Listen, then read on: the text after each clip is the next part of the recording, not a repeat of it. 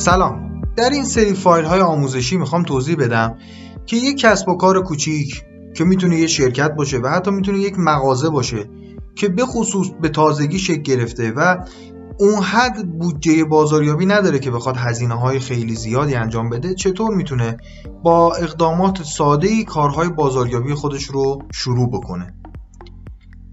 نکته که باید بگم اینه که یک سری نکات ضروری و پایه‌ای رو گفتم که ما برای ورود به هر کاری نیاز داره یک سری مقدمات اساسی بدونیم.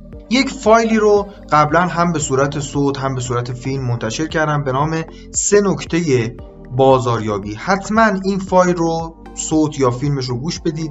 این یک فایل کامل آموزشیه که باعث میشه دید شما نسبت به بازاریابی تغییر کنه. و بعد از اون مجددا این فایل ها رو ادامه بدید.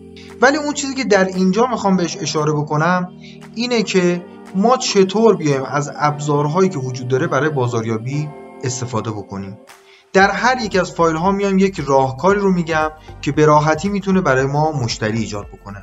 امیدوارم که براتون مفید باشه و حتما نتایجی رو که می‌گیرید اگر براتون مفید بوده باشه با امید خدا حتما اینجا بنویسید که چه اتفاقاتی افتاده اگر یک، یکی از این اقداماتی رو که من گفتم انجام دادی و فروش و بازاریابی شما بهتر شده حتما در قسمت کامنت ها اینجا یا در سایت شخصی من یا در همه رسانه هایی که به نام مهدی سیاهنی ها وجود داره می‌تونید به من انتقال بدید تا بتونم آموزش های بعدی رو با کیفیت خیلی بالاتری تولید بکنم.